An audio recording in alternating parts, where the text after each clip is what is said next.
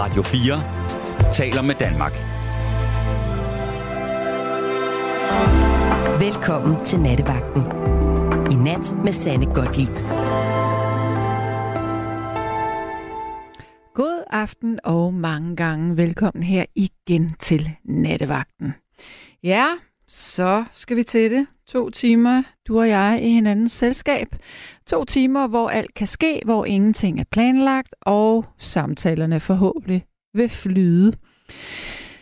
Jeg har lavet en update inde på vores Facebook-side, hvor jeg har skrevet, at i nat blæser mildere vinde. Hvad mener jeg så med det? Jeg mener, jeg synes måske, at vi skal vælge nogle emner, som ikke er så farlige, som ikke øh, får blodet i kog på samme måde, som det gjorde i går, selvom jeg jo synes, at natten var øh, meget interessant og spændende. Det er der heldigvis også andre, der har syntes, så det er jo bare dejligt. Og så er der dem, der synes, det var noget værre lort, men I skal være velkomne. Og I skal også alle sammen være velkomne til at lytte med og ringe ind eller skrive ind her igen i nat. Fordi der er jo faktisk ikke noget program uden jer, kære lyttere. Godt. Hvad betyder det så, at blæse mildere vinde? Jo, det betyder simpelthen, at du kan få lov til at tale om alt mellem himmel og jord i nat med mig. Så hvad går du og tænker på? Men nu er der allerede kommet sms'er. Og der er en, som siger, at vi har vist fået en ny religion, en klimareligion. I tidligere tiders naturfolks religion søgte vi også efter en forklaring på naturens luner i såkaldt menneskelig aktivitet. Hvis fangstdyrene udeblev, så var det fordi vi ikke havde overholdt nogle bestemte riter. Men belejligt er det jo altid at tro, at det er din skyld, for så kan du også gøre noget ved det. Ej, den er faktisk ikke kommet nu. Den er kommet for flere timer siden. Nå, det er bare mig, der lige overser øh, tidspunktet. Jeg tror måske lige, jeg skal opdatere siden. Ja, nå, men hvis du lige har tændt for din radio her, så vil jeg sige, at jeg hedder Sanne Gottlieb. Jeg er din vært, og jeg sidder sammen med Nils Glistrup, som er klar til at tage telefonen, når du ringer herind, fordi det håber vi selvfølgelig begge to, at du gør. Nils han sidder spændt som et lille barn, der venter på julegaverne juleaften, på hvem der mund ringer, så han kan gribe røret og sige, hallo, det er nattevagten. Og jeg kan se, at telefonen, den fakt... Nej, det gjorde den så ikke. Det var noget andet. Godt. Og jeg har det sådan, jeg vil også glæde mig til at tale med dig. Så jeg synes egentlig bare, at vi skal ganske langsomt gå i gang med det her program, og så, øh, så læg lige hovedet blød. Hvad har du lyst til at tale med mig om i nat? Er der noget bestemt, du har oplevet i dag? Er der et problem, du har? Er der noget, du er super glad for? Er der noget, der, der undrer dig? Eller er der noget, du er vred over? Ja, mulighederne er mange. Og Claus, han har i hvert fald lige... Nej, det har han så ikke. Det er også en ældre en. Hvad søren sker der her for den computer? Nå, nej, der er ikke kommet nogen sms'er endnu. Men vores sms-nummer, hvis du ikke kender det i forvejen, det hedder 1424, og det er fuldstændig almindelig sms-takst. Men øh, telefonnummeret, hvis du gerne vil tale med mig, det hedder 72 30 44 44. Vær en del af det her program, så er det altså sjovest. Nu skal vi have et stykke musik. Værsgo.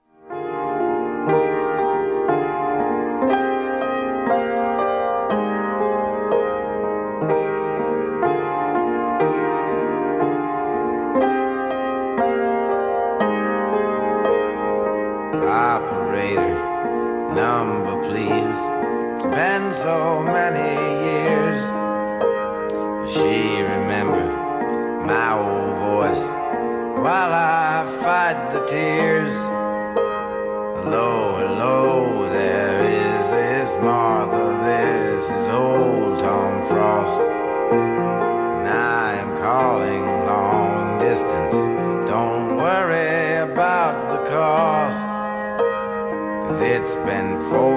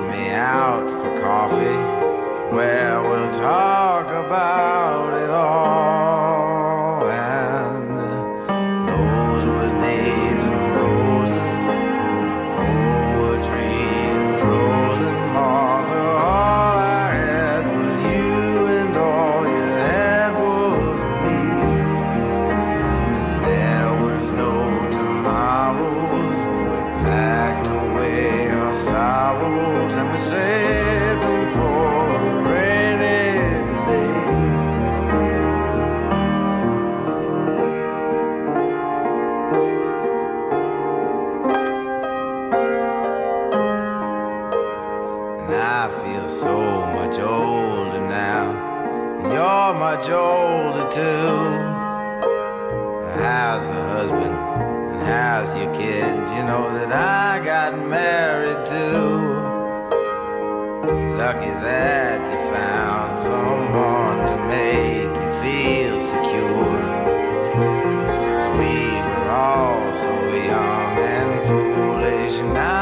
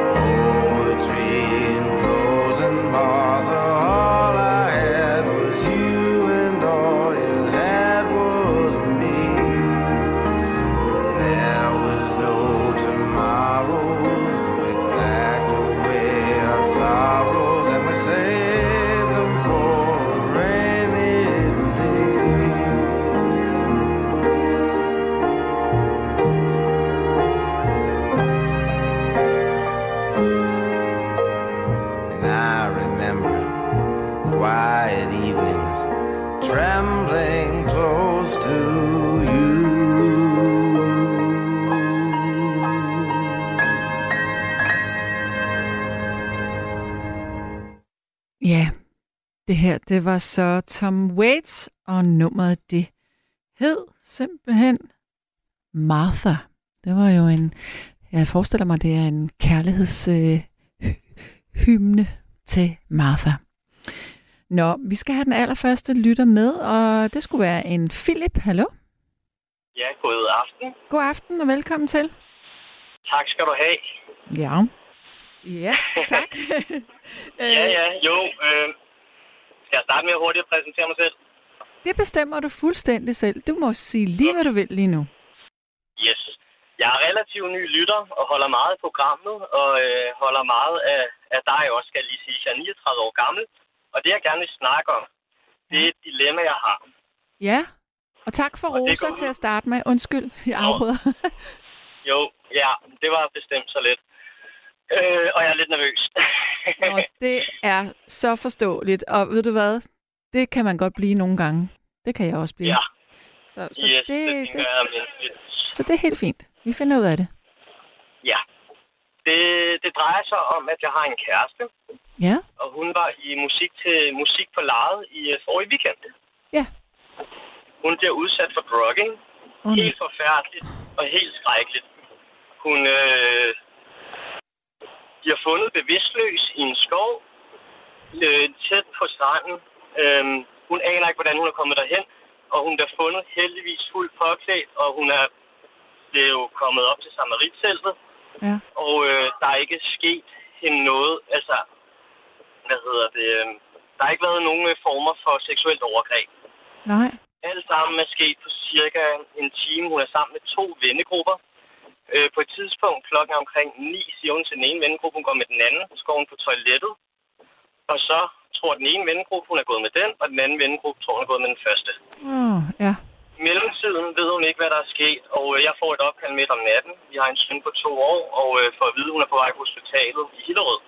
Ja. Jeg skynder mig at tage afsted og øh, få afleveret min søn hos øh, min søster ja. i. København. Ja.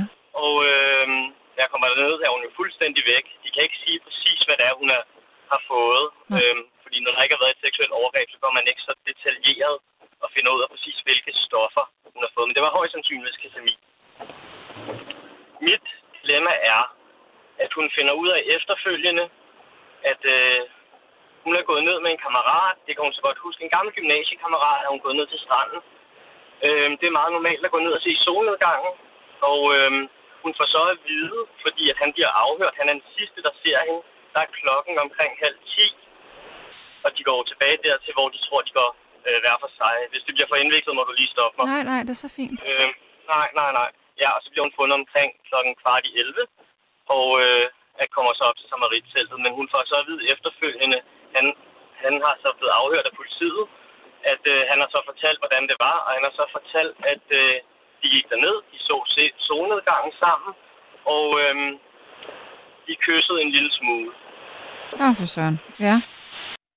Mit dilemma er så, om jeg kan tillade mig, jeg, jeg, jeg må ærligt indrømme, at hun har fuld forståelse for det, at jeg er ked af det over det, men herre Gud, hun har højst sandsynligt strugget deromkring og været fuldstændig væk og kan intet huske. Og hun siger også, at hun har aldrig nogensinde haft en følelse af at være utro. Vi har meget tillid til hinanden. Vi har været sammen i otte år Mm. og har den her søn på to år. Men jeg kan ikke lade være med at hænge mig lidt i det. Mm. Altså, kan hun, Selvom jeg kan, støtter hende fuldt ud. kan hun huske, at hun har kysset ham her? Overhovedet ikke, siger hun. Ja. Og når hun forklarer dig det, øh, græder hun så, eller hvad gør hun? Jamen, hun, hun, hun, nej, for hun er ikke typen som sådan, der græder. Hun er utrolig ked af det over det. Mm. Og hun er mere ked af, at måske har hun haft en følelse af at have, have haft en lyst. Det kan hun hverken bede eller afkræfte. Mm. Øhm, men hun ved jo bare, at hun har været fuldstændig væk. Det skal lige siges, de to uger op til, der er det ikke gået vanvittigt godt mellem os. Mm. Jeg har en datter fra et andet forhold, og der er nogle gnidninger engang imellem. Vi er sammenbragt familie. Men... Og hun siger, at hun kan ikke, hun kan ikke, af, hun kan ikke udelukke, at der måske har været et eller andet, det er gået dårligt, så hun lige pludselig fået lidt opmærksomhed. Men det, som hun, hun siger, at vi må vælge at stole på ham, fordi han er en god fyr, er, at det skulle være et uskyldigt tantekys. Men Mm. i min verden, bare det med, at de går ned og får at se solnedgangen, og det lyder bare lidt romantisk i mine ører. Jeg kan godt forstå, at du synes, det lyder romantisk, men, men hvis det er en gammel ven, så kan man jo Ja. godt gøre sådan noget, uden at der overhovedet er noget i det. Ja, det er Øhm, også sådan, jeg vælger det lidt, men ja, det tror jeg. Jeg tror, du skal, du skal stole på her, at hun... Øh, jeg, jeg tror ikke, at de har råsnavet. Det tror jeg faktisk ikke, de har gjort, fordi så... Det havde de sådan set måske nok gjort før, hvis de har kendt hinanden så længe. jamen, det er jo så det, hun har faktisk. Det har været en lille fløjt, som hun har været sammen med for, ja, hvad må det være, 12, 10-12 år siden. Så der har været nogle følelser der. Så det er ikke kun en ven. Det er også lige en mindre detalje til det.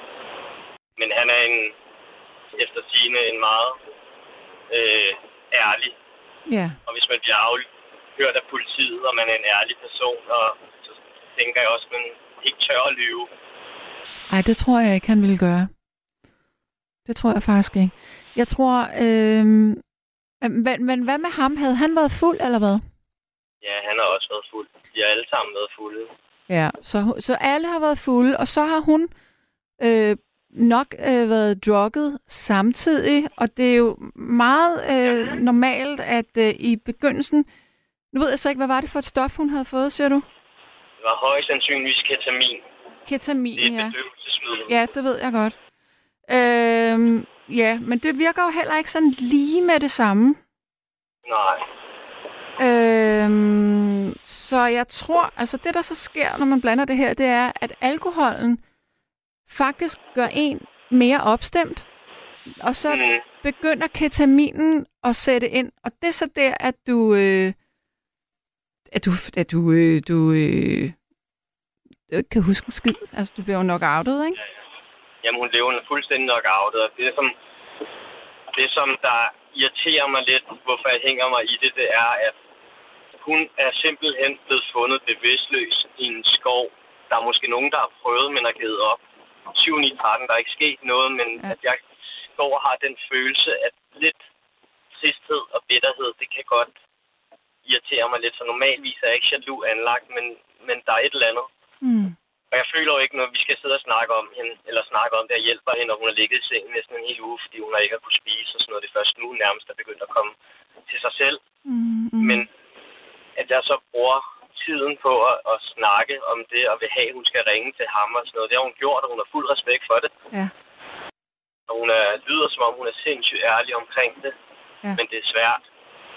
Men det er ikke engang... Ja. Se, prøv at høre, øh, altså ketamin øh, gør også, at man hallucinerer. Okay. Så det er ikke engang sikkert, at det er sket, det hun siger. Nå, men det er det, for det har han jo sagt. Og han har ikke været på noget. Ja, men så, så er det sgu nok bare det lille tantekys der. Ja, det er det jo nok. Det tror jeg. Det Og, og jeg du, Nej, du, jeg, jeg, undskyld. nej, øhm, jeg kan, prøv at høre, hvis det var mig, ikke? så ville jeg jo være fuld af alle mulige følelser selv. Jeg ville være bekymret for, hvad det var, der var sket, og jeg ville også være jaloux over det der med at gå ned og se solnedgangen, når det er en gammel flamme og sådan noget. Mm. Øh, men, men lige præcis det der med gamle flammer, det er fortid. Man må slå koldt vand i blodet. Det var før, at I to I var sammen. Ja, De vil nok altid have et bånd, men det vil du også selv sikkert have med nogle kvinder, du måske har kendt tidligere. Altså, Jo. hvis man har holdt af nogen, så, så vil der måske altid være et eller andet bånd, men det er jo ikke nødvendigvis et seksuelt bånd. Det er jo mere sådan en, man kan godt lide vedkommende måske, hvis det har været Ja. ok. Øhm, men jeg tror, det her med, at hun har været drukket, det er jo helt konkret. Hun har absolut ikke været til stede. Det har hun ikke. nej, nej, det har hun jo ikke. Overhovedet ikke. Hun har på ingen måde, hun har jo været fuldstændig væk. Hun vågnede først op om morgenen, Ja. der der tog til Flerød Hospital, og øh, var fuldstændig væk og rystet, og Ja. ja. ja, aldrig set noget lignende. Så der er højst sandsynligvis nogen, der har puttet noget i hendes drink. Det er helt sikkert. Hun har aldrig taget stoffer før. Mm. Og så har hun måske også fået for meget i forhold til, at hun er en, en relativt slap pige. Øhm, ja, Og hun er det, ikke så stor. Jamen, det er jo lige præcis det. Altså, det er... Man skal virkelig passe på med de her stoffer. Altså, ketamin, det er jo sådan noget, man bruger, når man skal være fuldt bedøvet. Altså, ja, ja. det er ikke bare sådan en lille lokal bedøvelse, vel? Det er, der slår du folk helt ud. Øhm, og det, der er lidt uhyggeligt her, altså det, det som jeg tænker, at hvis, hvis du kan prøve rationelt, hver gang Mhm. du får den der, ej, hvad var det med de to? Så skub det ud af hovedet. Tænk, prøv at høre, ja. hun var ikke til stede. Han var skidefuld. Der er ikke sket noget. Tantekys, ved du Nå. hvad? Det overlever du. Det er Ja, ja. nærmest som at sige farvel på den ene kind. Forstår jo, du? jo. Øh, men, Det forstår jeg udmærket. men, men jeg tænker, det du skal tænke her, det er, Gud, hvor har hun dog været heldig. Hun kunne lige så Mhm. godt have været død. Hun kunne lige så godt have været død eller voldtaget. Voldtaget, død af, af hjertestop, øh, åndedrættet sat ud, et eller andet her. Ja. Øh, kvalt i eget opkast, hvis hun var meget fuld samtidig. Mm. Det var hun så. i- Hun var ikke meget fuld, men...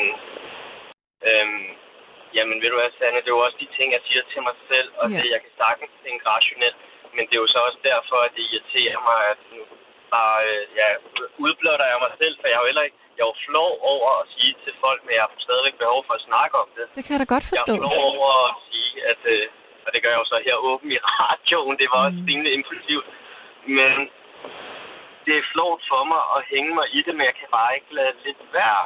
Og jeg nu, ja, det sjove er, at vi skal til bryllup med ham her den 26. august, mener jeg der. Eller 28. Øh, ja. Ved du hvad, det er jeg ikke hvordan. Det er menneskeligt. Ja. Det, der, der, du har intet at skamme dig over her. Jeg tror, medmindre man aldrig har øh, lidt af, eller jeg vil ikke engang sige lidt, altså vi mennesker, vi er jo territoriale, og det, det er jo det, hvis man elsker en person, så bliver man ofte territorial. Øhm, man har jo ikke lyst til, at ens øh, elskede skal være sammen med andre, eller tiltrukket af andre, eller se på andre, eller nogen andre skal prøve at true det der lille territorium, man har. Så det er jo fuldstændig normale reaktioner, dem du har lige nu. Jeg tror, hvis det var mig, så vil jeg, når nu hun kommer hjem, så synes jeg, at I skulle, eller så vil jeg gøre det, at jeg vil sætte mig ned med min kæreste, og så vil jeg sige, prøv at høre, øh, jeg synes lige, vi skal tjekke ind på hinanden. Hvordan har vi det egentlig med hinanden? Ja. og så fortalt, hvordan I har det. Og der skal du ikke skamme dig over, hvad du føler. Tværtimod, hvis der er noget, der er godt, så er det lige præcis at sige, hvordan man har det. Stille og roligt Ja. selvfølgelig, ikke? Øh, med, Det er jeg meget enig. fordi at så ved folk, hvad de har at spille bold med. Så skal mm. de ikke tænke sig til, oh, hvad mener han eller hun nu? Så bare, det er dine følelser, og dine følelser er fuldstændig i orden og reelle. Dem må du gerne Mhm. have. Så finder I ud af, hvordan I har det med hinanden. Ja. Og så synes jeg, at når... Er det, er det ham, der skal giftes, eller hvad? Nej, det er ikke ham, der skal giftes, men han har så også en kæreste. Ja. Som han ikke har valgt at fortælle det, fordi at det i gåsetang var så uskyldigt, Ja. at han ikke synes, det er nødvendigt at fortælle hende det. Men han har jo selvfølgelig fortalt det til politiet, fordi at Kender du vil lyve, ham? Altså, har du, har du Nej, snakket? jeg kender ham ikke rigtigt. Nej, jeg kender ham ikke rigtigt. Jeg ved bare, det er en gammel gymnasieven. Okay. Så synes jeg, at du skal, så skal du tage de- store øh, skuldre på her. Og så når du møder ham, så siger du, øh, hvor er jeg glad for, at, øh, at du var den sidste, hun var sammen med der. Øh, så vi ved, hvad der er sket. Men jeg bliver også lige nødt til at spørge dig. Lå, var der noget i det kys der? Fordi det nærer mig en lille smule. Det kan du godt Ja. sige. Der går ikke noget af dig for at sige det. Du bliver Ja. ikke mindre mand. Faktisk så synes jeg, det vil være så sejt, hvis du siger det. Jo, jo, men det kunne jeg sagtens finde på, fordi jeg har ikke noget mod at vise sårbarhed og Mhm. ja, snakke om følelser, for det er... Men der, der er jo også noget her, og det er, at når du fortæller det her, så har man umiddelbart en, øh, en, en instinktiv reaktion, som er, at man tænker, ej, hvor er det synd for hende. Men der er jo meget mere på spil, fordi hun har jo også dig og et barn sammen med dig. Mm. Og, og I er jo ligesom en enhed, som hører sammen, så hvis der sker noget med hende, jamen, så sker der selvfølgelig også noget med dig og med jer som sådan. Så derfor så er det vigtigt, at, at, øhm, at når hun er hjemme og ovenpå, at I så har den her snak om, hvor er I egentlig henne med hinanden? Ja, ved du hvad, det tror jeg rigtig godt, for vi har ignoreret hinanden lidt her den, de sidste dage. Ja. Øhm, Og det går ikke, fordi så glider man væk fra hinanden. Ja. Altså, jeg kan fortælle dig, øh, min kæreste og jeg, vi har sådan hver tredje måned sådan en, øh, en mus-samtale med hinanden. Jamen, det har vi. Øh, og, og, vi annoncerer den nogle dage i forvejen. Jeg kunne, sidst der var det mig, jeg sagde, ved du hvad, øh, jeg vil gerne have, at vi lige øh, tager en samtale lørdag, vi tjekker lige ind, hvor vi egentlig er henne. Og så øh, med, det jeg skrev det på en sms, og så sendte jeg smæk, kys, hjerte bagefter, ikke? Så, sådan, så det er stille og roligt. Fordi ellers, så, og især når man har børn, og, og det, her, det siger jeg, fordi jeg har selv været gift, og jeg har selv tre børn, der er voksne i dag. Men Mm. når du har små børn, så er det så er man meget mor og far, og det er praktisk arbejde, ikke? Så man, Jo. man, man glemmer sgu lidt det der, lige at tjekke ind på hinanden. Ja. Og det er 100% vigtigt. Det er ligesom et kryds i kalenderen. Hver Ja. lørdag aften, hver tredje måned, den første uge. Bum. Klokken 8, det er der, I skal snakke. Og jeg kan godt, jeg har ikke noget imod at snakke af de dybe samtaler, og de svære samtaler kan jeg også tage. Men en gang om ugen, det er sandt. Det, det Nej, er en nej, nej, nej, nej, nej, nej, nej. uge. Hver, hver tredje måned, siger jeg. Altså, Nå, den, du den, nej, okay, nok. undskyld, måske sagde jeg forkert. Den første uge i hver tredje måned. Nå, på den måde. Ja, Jamen, ja. den kan jeg godt komme med til. Kun jeg hver kunne også tredje godt overtale det en gang om måneden. Det kunne jeg sagtens. Jamen, det er næsten for meget. Er det det? Nå, Ja, man, Okay. kan også, man kan også tale alt ihjel. Hver tredje måned, det har du måske også ret. det synes jeg er godt. Ja, lige en check-in samtale. Lige, hvordan Yes. står den til? Hvad, hvor ligger du henne? Og, Ja. ja.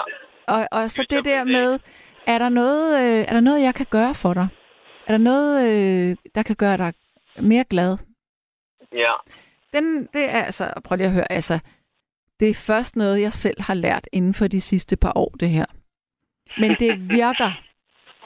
Ja, det er interessant, og jeg synes, det er spændende at arbejde med sit sind og selvudvikling og alle de ting, jeg prøver Det- ihærdigt. Det er bare at arbejde med sit forhold, fordi parforhold Ja, ja. er et arbejde.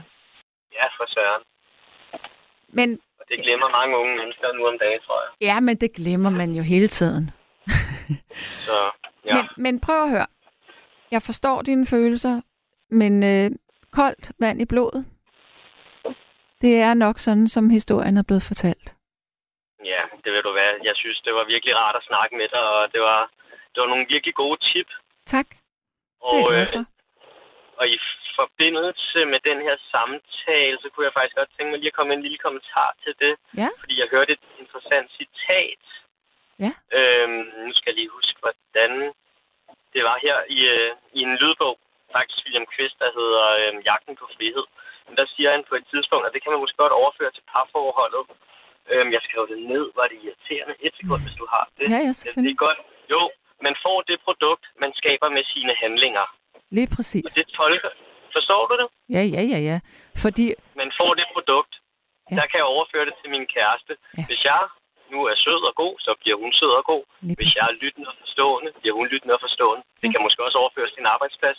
Hvis du kommer ind med gode ambitioner, eller kommer ind med god energi, Ja. så kan det skabe det Jamen præcis. igen. Plus, at en Så. anden vigtig ting her, den lever jeg meget efter. Det er meget Ja. nemt at, at tale og sige øh, ting, men der skal handling bag. Altid. Ja, ja. Og det er i den måde, man er på. Lige præcis. Meget enig. Som i den sang, så slutter jeg af med den aller sidste. Ja. Little less conversation, little more action, please. Præcis. Men må jeg, inden du smutter, må jeg så spørge dig om noget? Ja, det Øh, må du hjertens her. f- fordi du har fortalt mig det, men det er fordi, der er en på sms'en, som spørger, jeg vil lige høre Philip ad, om de slet ikke tog nogen prøver på sygehuset. Frygtelig oplevelse for jer, Jo. puha. Men det gjorde de ikke også? Og det var... Jo, de tog en masse prøver. Hun lå med... De tog, øhm, hun fik både en gynækologisk undersøgelse, og så fik hun... Øhm, så tog de prøver, nogle øh, blodprøver, Mm. og de tog også urinteste, men Ja. de kunne ikke finde det direkte stof. Nej, okay. Og de sagde bare, at øhm, de vil kun gå sådan i dybden, hvis for eksempel, at de, har, de vidste, der havde været et seksuelt overgreb, for der findes så mange forskellige stoffer. Men de sagde bare, at det var højst sandsynligt ketamin, den måde hun reagerede på, og det sagde ambulanceredderne også. okay. Men jeg, jeg synes også, det er lidt besynderligt. Og det er også derfor, vi har ikke fået 100% svar på, om... Men Hvor- det, hvor længe var- Må jeg lige spørge, hvor længe var hun øh, helt groggy, øh, efter hun havde fået det? hun var helt... Jamen, det, det, det sjove er, at da hun er sammen med alle de andre, de ser hende på ingen måde. Der ser de hende bare fuld og glad. Mm. Og så finder man hende der kl. 11, det vil sige tre kvarter senere, bevidstløs. Ja. Så fra der, hun bliver fundet, er hun jo bevidstløs, til hun kommer ind til teltet. Der vågner hun en lille smule op, bliver kørt på hospitalet, så øh, er hun helt væk til 7-8 om morgenen, hvor hun først vågner. Er hun blevet undersøgt for nålestik på huden? Øhm, det ved jeg faktisk ikke. Nej. Nej, det er et interessant spørgsmål, men jeg Det er tænker fordi... og håber, at de har styr på sådan noget Ja, vores sundhedssygevæsen. ja, det skulle man tænke. Men det er fordi, at du øh, behøver ikke kun at blande det i en drink. Altså, der kunne jo også godt være sket det, at hun havde mødt nogen, som havde fået hende til at stukket en, en, en, en klud op mod hovedet, så hun havde inhaleret det. Uha, det lyder.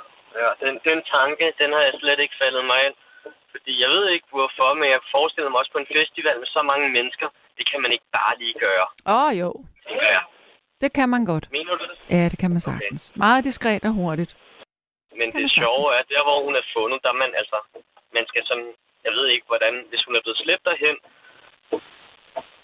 ja, det er også det, vi ikke ved, om hun selv er gået derhen, eller om hun er blevet slæbt derhen, det ved vi simpelthen ikke. Men det får vil vi man kunne, det vil man også kunne se på hendes krop. Hun må jo være blevet undersøgt på huden. Ja, hun er blevet, ja, ja, ja, ja, bestemt. Det er hun. Og hun har ingen blå mærker eller noget sådan Så hun er andet. Hun gået en med. lille smule. Måske. Nå, undskyld, det, hun er en lille smule hvad? Ja. Ja, hun havde noget, altså hun var meget beskidt og sådan nogle ting, ikke, fordi hun har faldet om. Ja. Øh, og så havde hun måske en lidt mærke sådan på baglåren. Det ved vi ikke engang om, at det eller kan være et eller andet. Der var ikke nogen, der var ikke nogen tydelige tegn på, at hun hverken var blevet slået eller som sådan, altså slået så hårdt. Nej, nej, nej, nej. Men det behøver man jo heller ikke, hvis man drugger nogen. Så behøver man ikke slå dem. Nej, nej, nej, nej. Øhm, Der havde været to til tre tilfælde før hende, fik vi at vide, på, øh, på øh, i lejet. okay. Så det vil sige, at øh, det er måske samme person eller personer? Måske. Ja. Der er en, der siger her, at man kan få lavet en hårdtest, hvor alt kan ses, og testen koster cirka 1000 kroner. Det, Men er det jeg ikke for sent? Det ved jeg faktisk ikke. Jeg har aldrig hørt om det. Men, Men- ja, okay. Men, men altså, men, men, Jo. men det er, når de siger det der med ketamin, det er nok rigtigt, men det kunne også godt lyde som om, at hun har fået noget andet, når hun har været så groggy i lang tid. Men mindre hun har fået en kæmpe, kæmpe dosis, altså og har været i livsfare. Ja. Altså, det var hun, hendes øh, hjerte, altså hun havde jo, hvad hedder sådan noget, øh, måler på hjerte og fik ilt, og Okay, så Øh, det, det gjorde hun. ilt. Hun fik ild. Hvor Ja, længe, ja. hvor længe fik hun det? Synes jeg, hun fik hele natten stort set. Okay, altså, jamen, ja, så-. Okay, Nu er det også lidt blurry for mig, men ja. så er det fordi, at hun har været så bedøvet, at øhm, det, som man kalder respirationscentret, som er i... Øhm, ja, øh, ja, det som styrer, øh, hvordan at du trækker vejret. Øh, hvis du bliver meget bedøvet, så undertrykker det øh, øh, respirationscentret, sådan så at din vejrtrækning bliver så, øh, så svag og overfladisk, sådan så du faktisk ikke, øh, du får ikke ilt og, øh, ordentligt ud i kroppen og hjertet. Altså, du kan, det, du kan faktisk dø af det her. Det er også det, der sker, hvis man får for meget morfin. Okay, At man holder simpelthen op med at trække vejret. ja. Så hun har nok Mhm. fået en blanding af et eller andet. Ja, men hvor er det rart, at der kommer inputs fra lyttere, fordi at man står der midt om natten, og de snakker fagsprog, og man heller ikke lyst til at spørge hele tiden og sådan nogle ting. Så der er mange ting, som... Mm. Ja, Men hun må jo også på en eller anden måde selv, når nu hun ligesom, nu, det kan være, hun ligesom distancerer sig lidt fra det nu, men det må vel også være meget rart for hende selv at finde ud af, hvad pokker var det, jeg fik? jo. Øhm, der er en, der skriver, at råhypnol og alkohol kunne være et godt bud, fordi det forklarer også den totale mangel på erindring. Ja, nå. Mm, Jeg ved ikke, om det ville dæmpe respirationscentret på den måde der. Øhm, og der, og så er det her med håret. Der, der er en, der skriver, det kan ses tre måneder tilbage, og hår vokser cirka 1 cm om måneden, så man kan selv bestemme, hvor mange måneder man vil gå tilbage. Okay. Det synes jeg er virkelig interessant. Det vil jeg 100% gå videre med og øh, tage en snak med om, for det jeg tænker jeg også, hun er selv interesseret i. Ja, Men hun er lidt den type, hun er lidt den, ja, det må man nok ikke sige nu, men hun er, hun er, ja, hun er det, sgu mere mand, end jeg er. Hun er sådan, ved du hvad, det jeg har ikke behov for det. Nu er vi videre, vi går, altså hun gider ikke have, nu er jeg meldt hende til en psykoterapeut, eller hvad hedder det, en kropsterapeut, og det synes hun også er noget tosset noget, fordi hun er sådan lidt, der er jo ikke sket et overgreb. Men jeg prøver at forklare prøv at høre her, Sille, der er sket et overgreb, der er nogen, der har drukket dig. er hun blevet undersøgt i være, mundhulen? Øh, åh, Sanne, det ved jeg ikke. Det, det, det, det ved jeg faktisk ikke. Nej. Nej, du vil lige vil sige, det gider du ikke tænke på, og det forstår jeg godt. Var det det, du ville sige? Ja, nej, Nå, jeg okay. ved ikke rigtig, hvad Okay. jeg sige Men- men hvad, hvad vil det betyde? At der måske havde været et overgreb alligevel. I mundhulen? Okay. Man ved det Ja. jo aldrig. Altså, men nej, det havde de nok fundet. Men prøv at høre. Ja, nu sidder jeg og læser om det her hår, og faktisk så... F- det burde jeg jo egentlig have vidst det her. Men altså, på Retsmedicinsk Institut, der skriver de, at hår er en bedre slang, sladderhank. Og, Mm. øh, og alt, hvad man spiser, drikker, sniffer og injicerer, kommer ud i blodet. Øh, og, så bliver, og man kan altså også se det på håret, og især hvis folk har været bedøvet. Typisk i voldtægtssager, hvor offeret er blevet bedøvet inden. Ja.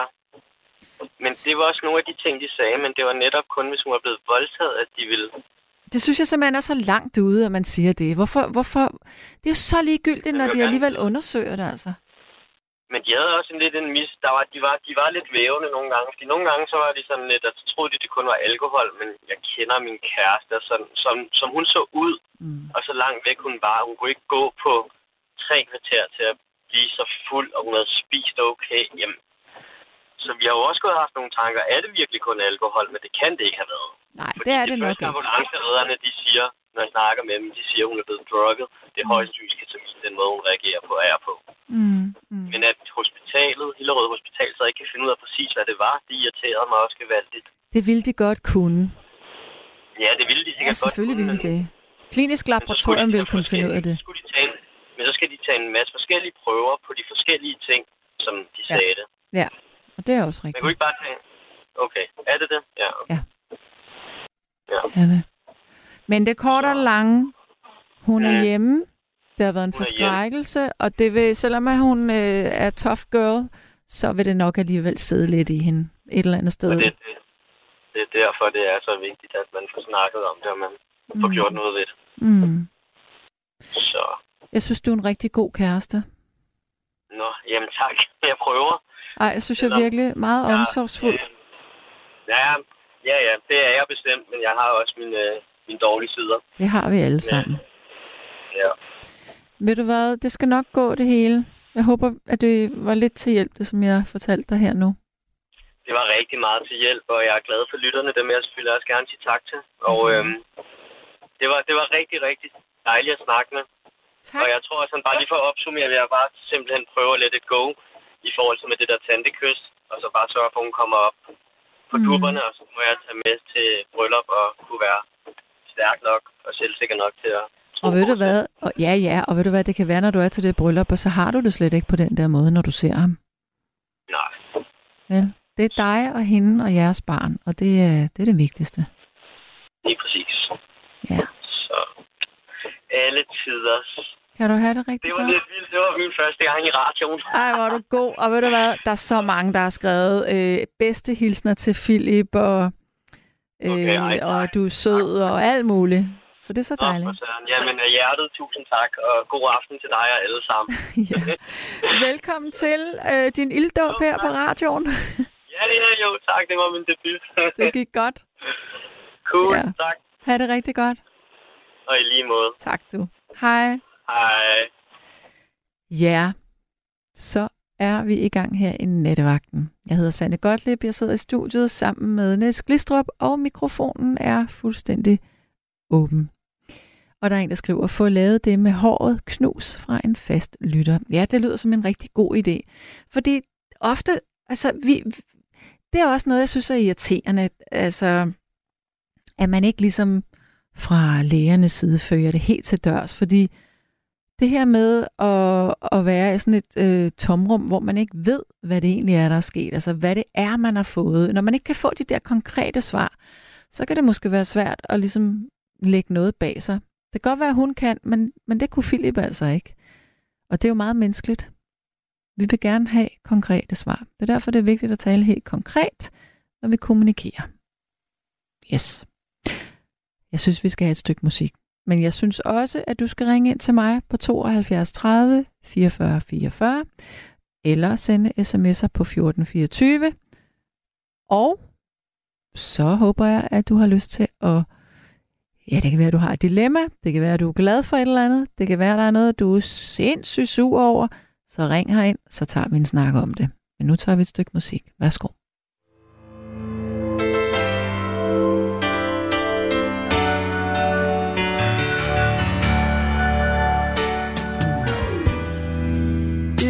Is it worth it? And you into coat and shoes for the wife, and a bicycle on the boy's birthday. It's just a rumor that was spread around town by the women and children. Soon we'll be shipbuilding.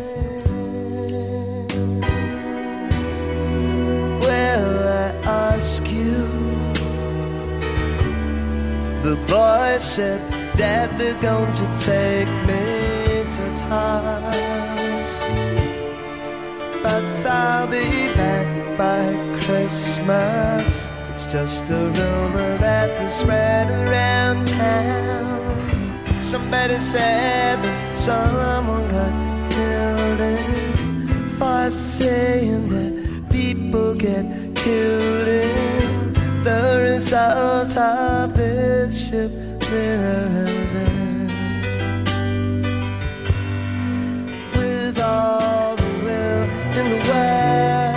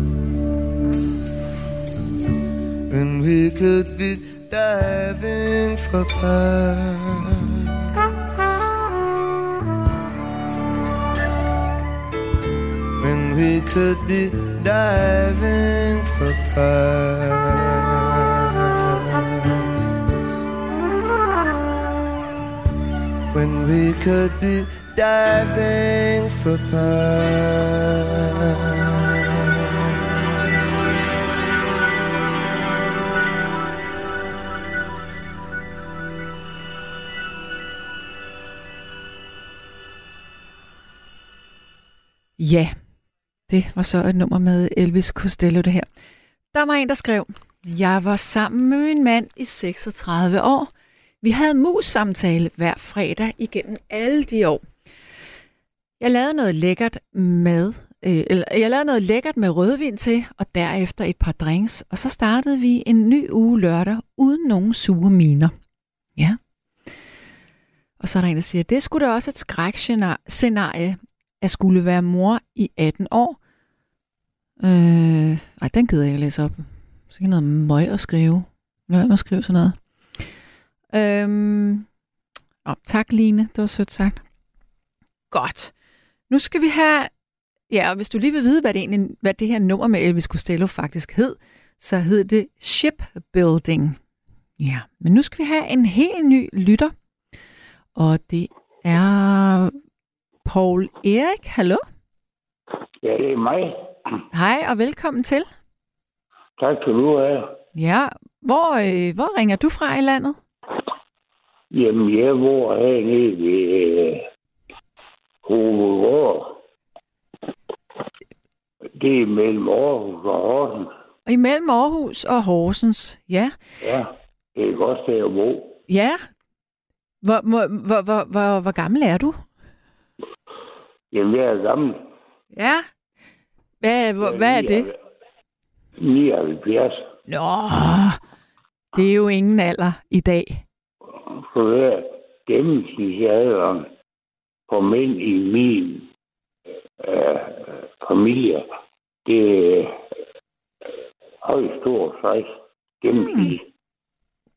Uha. Ja, Nå, så er det, jeg er glad. så er det godt, at du lever i hvert fald stadigvæk. Ja. Det fejler ikke.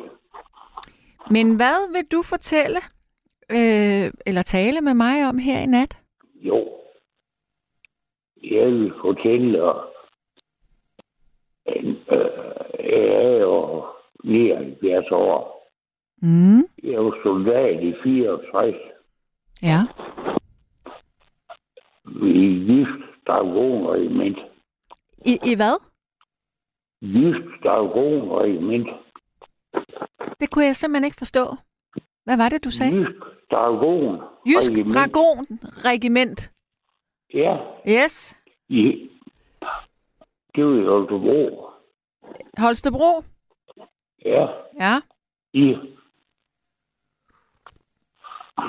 Og dengang, jeg var ung mand, jeg var fandme soldat at jeg skulle være soldat. Du vil, du vil ikke være soldat, eller du ville? Jeg ville helst ikke. Du vil helst ikke være soldat. Nej. Jeg vil, jeg vil videreuddanne mig. Ja. Hvad vil du gerne Jeg, videreuddanne dig til? Undskyld, hvad? Jeg er læsehøjder. Jeg er læsehøjder. Og jeg vil frygtelig gerne være elingeniør. Åh, oh, elingeniør. Ja. Elektroingeniør. Ja, Mm. men øh, dengang, det var halvanden år at være soldat. Det var meget længe. Ja, nej, det ved jeg sgu ikke. Vi skulle man skulle rigtig lære at være soldat, så er det ikke længe. Okay. Men jeg lytter. Ja. Ja. Men jeg blev kaldt ind og stillet op på kasernen, og vi fik en masse udstyr udleveret. Og, og så blev det igen, hvis du ved, hvad det betyder. Som rekrut dengang. Det var ikke sjovt. Jeg har, du må meget undskylde, men jeg har lidt svært ved at forstå, hvad du siger nogle gange. Øhm, taler du direkte ned i telefonrøret? Jamen, jeg snakker jysk. Jamen, det er ikke kun fordi, du taler jysk. Det er også det er lidt uldent, det hele. Du, ligger du ned? Nej. Mm. Det gør jeg ikke. Kan du ikke høre mig nu? Nu kan jeg meget bedre høre dig. Jo, tak. Jeg har lidt for øret, Åh, okay. Men Vi fortsætter. ja, du skal have historien. Det skal Vi jeg. havde en major. Han hed Anton Vito Bager. Jeg glemmer ham aldrig. Nej. Og det her, nu snakker vi om øh, 64-66. Mm. under krigen. Da, han skulle stikke, Han, han hvad? han skulle, han skulle øh, stikke for, for øh, han skulle stikke, ved ikke, hvad det var for nogen. Ja. Han likviderede dem simpelthen. Han likviderede dem. Ja, Men jeg kan ikke høre, hvad det er for, for noget, han likviderer. Er det nogle dyr eller mennesker? det var sgu, det var tysk venlige. Oh, tysk, tyskvenlige har han likvideret dem? Ja. Ja, Okay. Hold da op. Ja. Så er Ja. historien i gang. ja. Og han var en forfærdelig mand. Mm. Og så bare lære. Så skal vi ud en tur. Ja. En lang tur om mask. Og det elskede han jo lidt også. Og så mine ben, de blev fuldstændig ødelagt. Og så sagde jeg til ham, herr major, jeg kan ikke gå mere. Mine fødder, de er fuldstændig ødelagt. Ja. Og så, vi var nok 150 mand, eller 200. Han skældte mig ud i 20 minutter, eller en halv time. Og så sagde han til, til mig, Brudal, kan vi så gå? Så kiggede jeg ned på min fødder. Så sagde jeg til ham, det her, det er sgu ikke hjælpe på mine fødder. Og så skilte han ud i 20 minutter mere. Ej, Jo. Og kan du ikke se, så der ung mand, og, de grinte af mig. sikke en idiot. Ja, nej, han var sgu af. Synes du ikke det? Jeg, jeg respekterer ham. Ja. Men det var da ikke særlig sødt, når nu dine fødder Ej. gjorde så ondt. Nej, det skulle sgu ikke være sødt. Vi skulle være så kamprådsbevæger. Mm. Og så sagde han til mig, det? Kan de noget? Kan de hovedet noget? Så sagde jeg til ham, jeg er uddannet elektriker med udmærkelse. Det tror jeg ikke, er mange her, er. Så holdt han kæft. Så sagde han, kan de køre en bil? Så sagde jeg, selvfølgelig kan de køre en bil. Det er jeg ualmindelig god til. Mm. Så kan de køre min jeep, og så køre mig. Og så kører vi op på et værk. Han beordrer mig op til et værtshus. Ja. Og så nu skal jeg fandme tage røven på ham. Det var en sygeskab krise. Dengang var jeg pænere nu. Og hun kiggede på mig, og jeg kiggede på hende. Og så sagde jeg til ham, han var jord. Kan de ikke mig ud i bilen lidt tid? Så kommer jeg. Jo, jo, siger han. Øhm, ved du, undskyld, jeg afbryder dig, men, men det er, du, du skrætter meget med telefonen. Kan du ikke høre mig nu? Jo, hvis du holder den helt stille. Ja? Hvis du holder telefonen helt stille, så kan jeg høre dig. Jeg kan næsten ikke høre dig af. Mm. Nej, Ja. men så skete det det, at efter en halvanden time, der kom jeg tilbage til ham. Jeg havde været på pigen. Jeg var ung dengang. Jeg er ikke mere. Kan du ikke høre mig? Nej, det er lidt svært. Hvad nu? Jamen, du, det er selve telefonen, som larmer. Den siger... Øhm, har, er der mulighed for, at du kan sætte din telefon på, på højtaler? Nej. Det er sådan en god gammeldags telefon, du har, måske. Er så nok af. Ja, ved du hvad, jeg er virkelig ked af det, men jeg, jeg tror altså ikke, at vi kan, vi kan fortsætte samtalen, fordi Nej. jeg får også så mange beskeder af, at folk ikke kan høre, hvad du siger, fordi det skramler. Det er jo det, at Det er jeg også, fordi det lød som en rigtig god historie ellers. Ja, men det, der er mange mere, der hører meget mere med. Hvad siger du? Jeg kunne ikke forstå, hvad du sagde. hører, der hører mere med i den historie. Øh, ikke i dag, tror jeg. Jeg tror, at du skal ønske dig en mobiltelefon. Og så skal du bruge Jeg den. at det var her. Ja, Kan du have et Filipin? tak skal du have. Det var sødt sagt, og i lige måde du. Og jeg er ked af, at vi ikke kan få din, din historie. Ja, det var en skam. Ja, det må du undskylde. fået mange flere historier. Ja.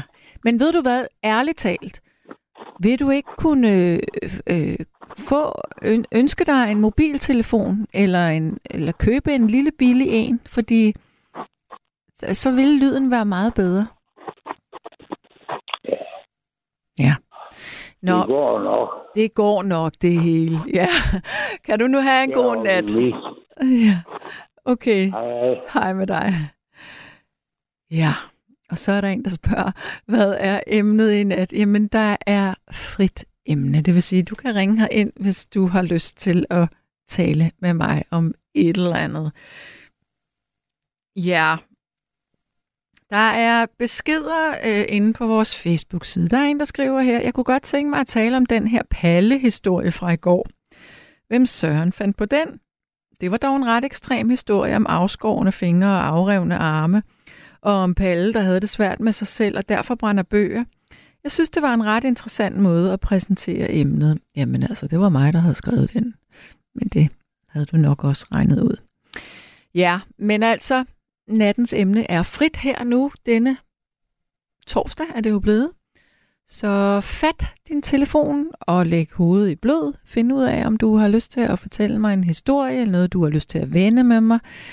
Øh, et eller andet, du har oplevet, uanset hvad, hvad du tænker på. Så er nummeret her ind til 72 30 44 44. Lytter sms'en er stadigvæk 1424. Og jeg må lige sige Mogens Glistrup. Niels Glistrup sidder klar til at tage telefonen. Så ring herind. Men nu tager vi et stykke musik. Værsgo. Is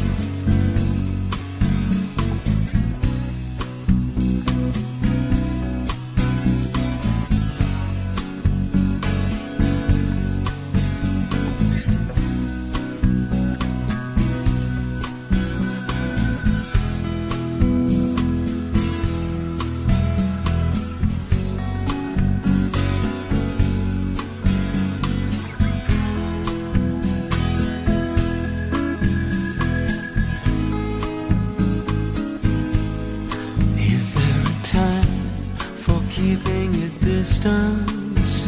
A time to turn your eyes away? Is there a time for keeping your head down? For getting on with your day?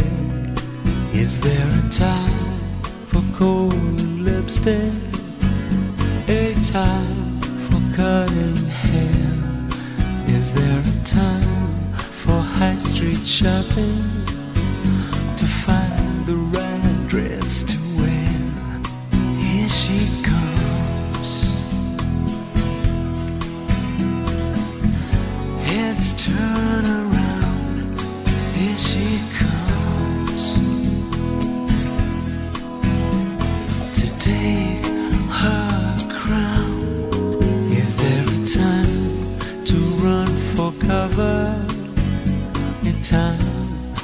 kiss and tell? Is there a time for different colors, different names? You find it hard to spell. Is there a time for first communion? A time for East 17? Is there a time to turn to Mecca? Is there time to be a beauty she comes. It's turn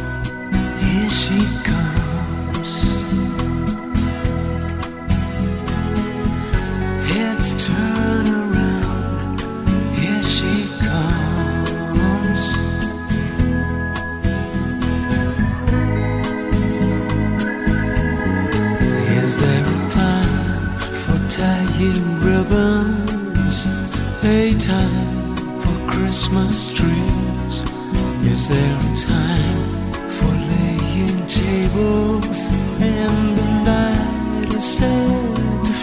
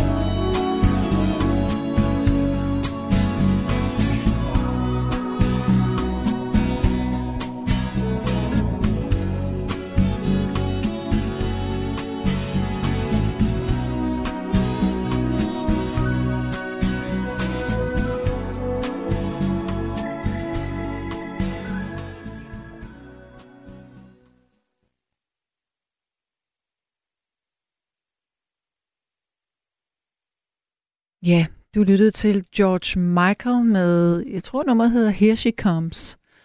Og hvis det ikke gør det, så må Niels lige hive mig i ørene. Nej, det hedder det ikke. Hvad hedder det så? Nå, for fanden. Det hedder Miss Sarajevo.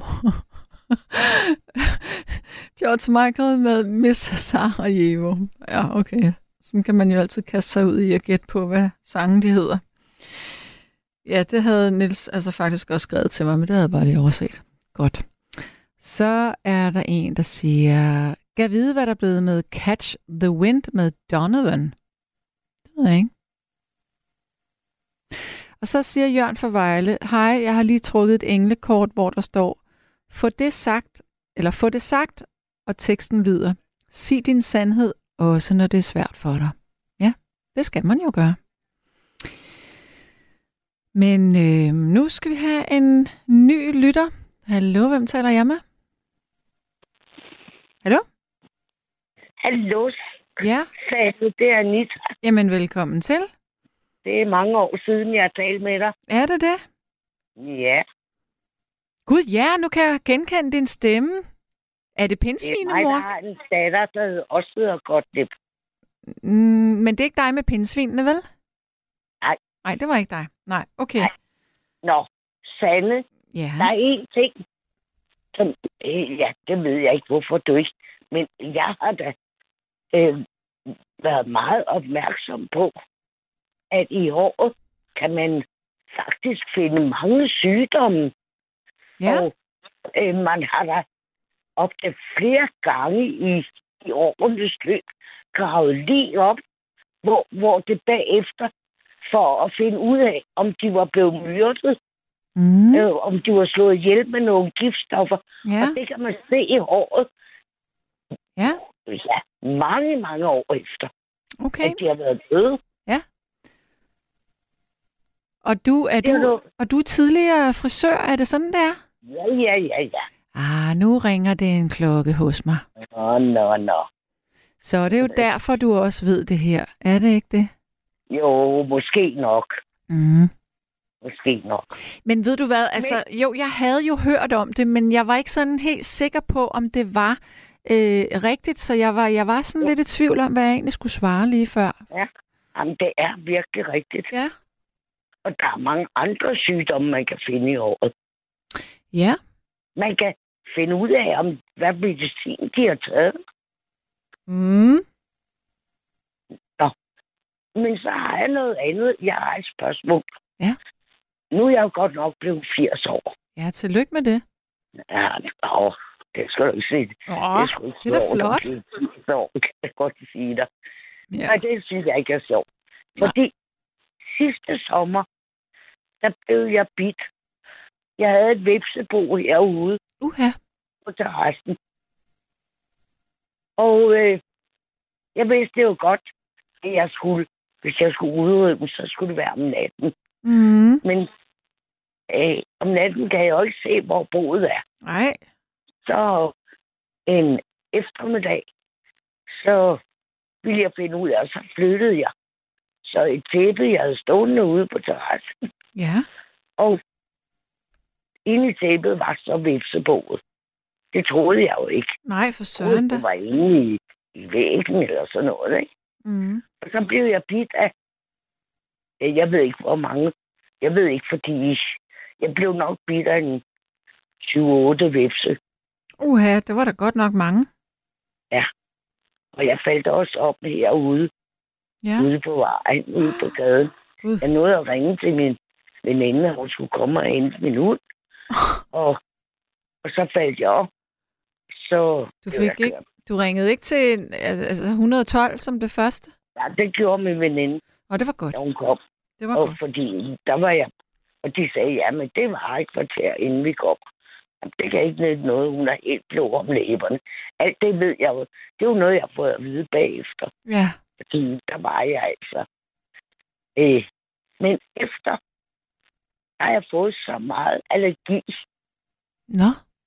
Kan det have noget at gøre med det gift, de har sprøjtet ind i mig? Du? Øh, ja. Jeg har aldrig haft før.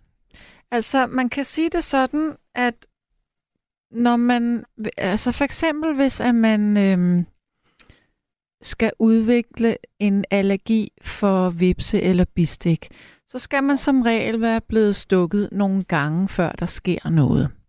Jamen, det er jeg også før. Ja, Jeg er blevet stukket bare en enkelt bistik tre-fire gange i, og hvordan, i mit liv. hvordan har du reageret på det? Nej, der er jeg svulmet op. Ja, Men det har bare været en finger, eller, eller noget, så har jeg fået... Så har jeg jo gået til lægen og fået noget histamin mm. og, Ja. og sådan noget, ikke? men okay, så, Men, øh, så du den har... her gang var det bare mange. Ja. Men, men det vil sige, at tidligere har du i hvert fald øhm, reageret på en måde, så du skulle have antihistamin. Ja, Og det nu, er- nu er du så blevet stukket af rigtig, rigtig mange vipse over, ja. Ja. på, på én gang. Og Ja. så, så sker der jo så det, at dit immunforsvar, det bare ligesom eksploderer helt vildt. Okay. Fordi de, det, er jo en, det er jo en voldsom ting at få så meget øh, vipsegift eller bigift ind i sin krop. Ja. Øhm, og derfor så vil det ikke være unormalt, hvis du også begynder at reagere allergisk på andre ting. Fordi hvis man ikke kan tåle vipsestik, Ja. så kan der være andre ting, man heller ikke kan tåle. Jamen, jeg har aldrig haft allergi før. Nej. Men nu løber øjne og næse og sådan noget. Ja. Og, og især sådan lige, lige nu her, hvor jeg bor. Der øh, skal være naturområde. Mm. Så det, det forstår jeg ikke rigtigt. Og jeg tager histamin næsten hver dag. Og jeg har også fået sådan en pind, jeg kan, jeg kan, kan stikke mig med, hvis jeg skulle få et bipsestik mere. Yes, du har fået sådan en EpiPen, Ja. som du skal bruge i dit lår. Er du blevet ja. Ja. instrueret i, hvordan man gør? Ja, ja. Okay. Men det lyder som om, at dit øh, immunforsvar er blevet øh, ble- har fået sig et chok, og det er det, der sker.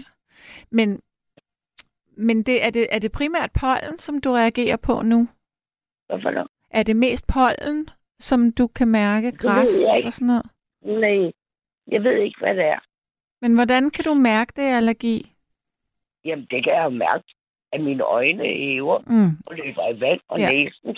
Pludselig, når jeg står, så løber der ud af næsen. Altså noget, noget vand bare, ikke? Ja, Altså, øh, ved du hvad jeg synes måske, du skal spørge din læge om? Jeg synes for det første, du skal tale med din læge om det her. Ja. Og så tænker jeg, at øh, nu er du selvfølgelig en ældre kvinde, Ja. øh, så det kan godt være, at det måske er lidt fjollet at begynde på, men ellers så kunne man jo gøre det, at man ligesom vaccinerede dig mod øh, bi- og vipsestik, øh, og så kunne det måske også dæmpe det andet.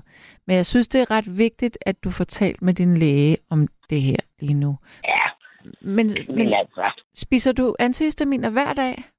ja. Hvad hedder de? Og nu fik jeg nogle nye her sidste gang. Er det på recept, eller er det i håndkøb? Ej, det købte jeg i håndkøb. Okay. Men jeg fik nogen. Hun sagde op på apoteket, at de var billigere Ja, men, end de normale. ja, ja, men det er det samme, der er i. Det er bare nogle Nå. forskellige, nogen der producerer. Det er fordi, jeg har jo den der pind. Ja, jeg bliver men- men, men det er noget helt andet. Fordi den der EpiPen, den skal du ja. Ja. kun bruge, hvis du bliver stukket. Fordi gør hvis jeg. du bliver stukket, så har du en risiko for at få den der voldsomme allergiske reaktion. Men ja. Ja. din antihistamin, øh, er, kan du finde ud af, hvad de hedder for mig nu? Nej, jeg kan ikke se nu. Nej, okay. Åh, Men, men, men du skal nok have nogen på recept, tror jeg. Nå. Fordi dem du tager, eller hvor mange tager du egentlig af dem her? jeg tager kun en om dagen. Jamen så tag to. Og så tager jeg, og så tager jeg en histamin, og så tager jeg to øh, magnesium. Man, man, magnesium eller magnesia? Mm, ja, det er det rigtige, jeg tager. Altså, tager du, tager du det for, øh, for maven, eller tager du det... Nej, nej, nej. Nej, okay. Min, min tandlæge sagde, at så går... Så, øh, nej, nej, jeg tager det ikke for maven. Min mave fejler ikke noget. Okay. Du skal tage to... tandlæge, Prøv at høre. Tag du øh, to allergipiller på én gang. Okay, Du kan også dele det ud. Er det nogen, du bliver sløv af? Øh, ja, fordi hun... Altså, jeg tager den jo om aftenen. Så tager du to om aftenen. Men jeg synes stadigvæk, du skal tale med din læge om det her. Ja. Det er ret vigtigt. Men det er bare irriterende, fordi mine øjne, de løber altid i vand, og næsen, pludselig så løber det ud af næ. At det er jo ulækkert for folk. Nej, det er det ikke. At man mærker det. Ja, men det er jo ikke sådan snot. Det er jo sådan noget klart Nej, nej, væske. det er løst. Ja. Det er løst. Det, det er ligesom bare. Måske skulle du have en næsespray også. Det kan man jo også få. Det vil jeg aldrig nogensinde gøre. Hvorfor? Nej, Men det er rigtig Nej. godt, hvis du har allergi. For, Ja. Fordi at, at øh, nogle gange, så er det ikke helt nok med allergipillerne, og så kan det godt være ekstra godt at behandle lokalt. Det vil sige slimhinderne i næsen, og det hænger nemlig også sammen med øjnene. Okay. Der faktisk, så, så ved man, at hvis man ud af, altså hvis jeg nu sad og begyndte at klø mine øjne rigtig meget, så ville jeg kunne udløse øh, høfeber hos mig selv her og nu. Altså så ville min næse begynde at løbe rigtig meget, fordi det hænger sammen. Mm. Så det er også en god ting at få den her næsespray, men, men alle de her ting, synes jeg, du skal tale med din læge om. Men det, for at vende tilbage til det, du spurgte om, det er ikke mærkeligt, at du reagerer sådan der. Det kan ske. Jeg har aldrig haft det før. Nej, men du er heller aldrig blevet stukket så meget på én gang. Nej, nej, nej, nej. Så det er nok det. Nå. Ja. Jamen, du må have en god aften. I lige måde, så... Så siger jeg farvel og tak. Ja. Øh, men så snup du to af dem, og så læg dig til at sove. Så sover du Okay. godt. Ja. Det er godt. Hej, hej. Hej. Ja, så er klokken blevet kvart over et. Og så, øh, nu skal jeg lige se her, ved du hvad, øh, hvad står der her? Mm. Der, der er en, der spørger, om jeg, skulle, om jeg kunne få et program, som hed Ring til Sande Sygeplejerske. Ja, men jeg skal jo nok lige være færdig først, før at det sådan ville give helt mening, tænker jeg. Øhm, ja. Men det kunne være rigtig sjovt at have sådan et program, faktisk. Og så øh, siger Kenneth, øh, jeg troede, at sygeplejersker var sådan nogen, der vimser rundt om lægerne. Det ved jeg sådan set ikke, hvordan vi skulle kunne komme til, fordi lægerne er der jo nærmest ikke. De bliver jo kun tilkaldt, når patienten er i akut krise. Men det er det, folk ikke de ved. Eller folk ikke ved. De tror jo, at, øh, at lægen hele tiden er på afdelingen. Men lægen har jo travlt. Lægen er på alle mulige øh, afsnit, enten nede og operere, eller ved andre patienter, øh, og bliver kastet rundt. Øh, så det, som sygeplejerskerne gør, det er rent faktisk, at vi hele tiden vurderer, øh, hvordan patienterne har det, og det gør vi ved, at vi kan det, der hedder opspore kritisk sygdom. Og hvad betyder det? Jamen det betyder, at vi kan faktisk ved at se på vedkommende, lytte på vedkommende, øh, Øh, måle på vedkommende, så kan vi se, om et menneske er på vej ud i livsfare. Så nej, vi vimser ikke rundt om lægerne, og faktisk så er det lægerne, der vimser rundt om os, når de endelig får lov. Ja. Min norske overlægeonkel sagde altid antihistamin, de er det samme. Magnesium er et godt mineral, især for hjerterytmen, med venligheden Thomas. Men antihistaminer er ikke det samme. Der findes flere generationer af antihistaminer, og med det der mener jeg, at, at man har udviklet, jeg mener, vi er på fjerde generation nu, at øh, de allerførste antihistaminer, som kom der i 70'erne, det var nogen, hvis man tog sådan en, så kunne man have slået en hest ihjel på dem, og i dag, der kan man få nogen, som ikke øh, sløver lige så meget. Altså, det virker på forskellige måder, så antihistamin er ikke bare antihistamin. Men nu har vi en ny lytter. Hallo og velkommen til. Hej Sanne, det er Mads. Velkommen til, Mads. Tak. Nå, hvad så? Jamen, jeg vil gerne snakke videre om sundhedsvæsenet. Ja. Hvad vil du snakke om? Øh, jamen, jeg synes jo, der er noget galt i sundhedsvæsenet. ja. Jeg synes, der er rigtig meget galt, faktisk. Mm. Øh, og jeg er i gang med at læse en kandidat i sundhedsfremme, og skulle meget gerne Ja. ja. blive færdig på næste fredag. Wow, fedt. Og så tænker jeg, at jeg skal ud på en eller anden måde og hjælpe med at fikse sundhedsvæsenet. Mm-hmm. Så det synes jeg, der kunne være meget sjovt at snakke med dig om. Ja, men øh, lad os da kaste os ud i det. Ja, altså det, det, det, det, det jeg har tænkt over i forbindelse med mit speciale skrivning, Ja. øh, er, at for mig handler sundhed jo om at have det godt. Ja. Men, men man kan sige, der der er et aspekt af at have det godt, som ligesom er det kvantitative aspekt. Alt det, man kan tælle og måle og veje. For eksempel, hvor meget jeg vejer, og hvad min blodprøveværdi er. Og, Mm-hmm.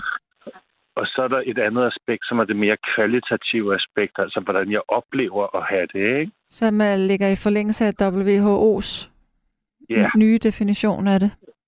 Øh, er, du, er der kommet en ny? Ja, men altså, øh, WHO siger, at sundhed er ikke kun fraværet af sygdom, men er også, altså nu bruger jeg mine egne ord, ikke? men er Mhm. også det enkelte og det hele menneskes psykiske velbefindende. Ja, altså det, det, det tror jeg er, er, er sådan den, den mentale sundhed, fordi den, den gamle definition fra WHO var, at sundhed er en tilstand af komplet velvære, fysisk, psykisk og socialt. Og det er, det er en definition, som man lavede i 1948, så den, den, er jo, den, den har nogle år på banen, kan man sige. Mm. Øhm, og så har de lavet en nyere definition af mental sundhed. Men, ja. men min pointe er mere bare, at, at man kan tale om, at der er et kvantitativt aspekt og et kvalitativt aspekt af at have det godt. Ja. Og de to, de supplerer ligesom hinanden. Så hvis vi lige skal skære det ud, hvis der sidder nogen derude nu og tænker, hvad pokker betyder det? Og det altså, kvantitativt, det betyder, at man kan for eksempel sende spørgeskemaer ud, som hvis nu jeg siger, vi sender et spørgeskema ud til folk, som er imellem 50 og 60 år, og så spørger vi direkte, øh, hvor ofte går du på toilettet og laver bummelum? Og så får man nogle svar på det, og så kan man så udregne et gennemsnit på, hvor ofte folk går på toilettet og laver bummelum.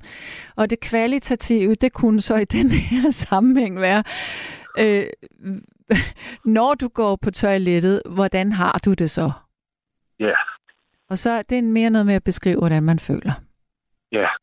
Og, og, og jeg, jeg, jeg, vil, jeg vil sige, at det kvantitative er det, vi kan tælle og måle og sådan, Mm. i bund og grund ned til et ciffer, hvor, hvor at, at, at, at det kvalitative, det fylder noget mere tekst, fordi det er sværere at sammenligne Ja. også. Og sådan. Øhm, og der synes jeg jo, altså min baggrund for at læse sundhedsfremme er, at jeg selv er fysioterapeut, har blevet uddannet i 2000 og arbejdet en 10 års tid i sundhedsvæsenet. Mm. Og så har jeg arbejdet en 10 års tid i psykiatrien, hvor jeg har brugt min diagnose som baggrund for at arbejde der. Ja. Øhm, og jeg synes jo overvejende, at sundhedsvæsenet tager sig af det kvantitative aspekt ofte. Jeg synes også, man hører, at der bliver mindre og mindre tid til omsorg og sådan noget. Ikke?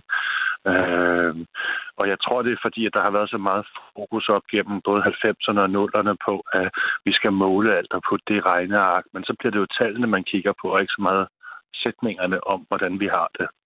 Men det synes jeg ikke er helt rigtigt, fordi der er jo også meget med brugerinddragelse og familieinddragelse og opsporende arbejde fra kommunerne, hvor er man altså hvor man også spørger folk, der har været indlagt, hvad havde du brug for, hvordan var forløbet? Altså man laver de her undersøgelser for at finde ud af, øh, hvad er det, der giver velbefindende her? Det, det kan jeg godt følge dig i. Det, det er rigtigt. at Det, det der er blevet mere fokus på, i hvert fald de sidste fem års tid, eller sådan noget, Mm. synes jeg. Men må jeg lige spørge dig, Altså, altså fordi, når nu du snakker om, at du skal til eksamen her nu, ikke? Du har vel, du har jo skrevet din kandidat så? Ja. Ja.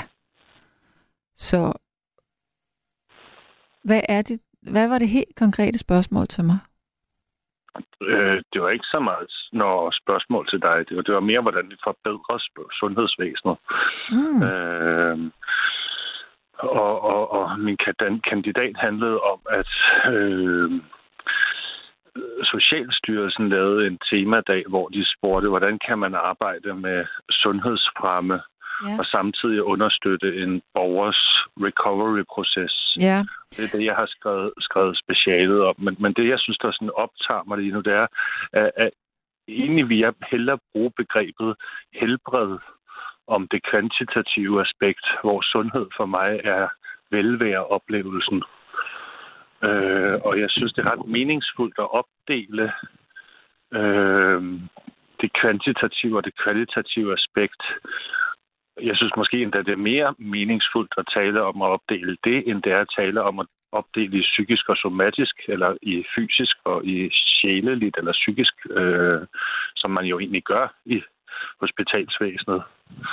Så, så nu bruger jeg et ord, øh, som vi måske skal uddybe, men, men det, som du siger, det er, at du synes, at man skal væk fra det, det, det at se biomedicinsk på menneskers oplevelse af at være syge.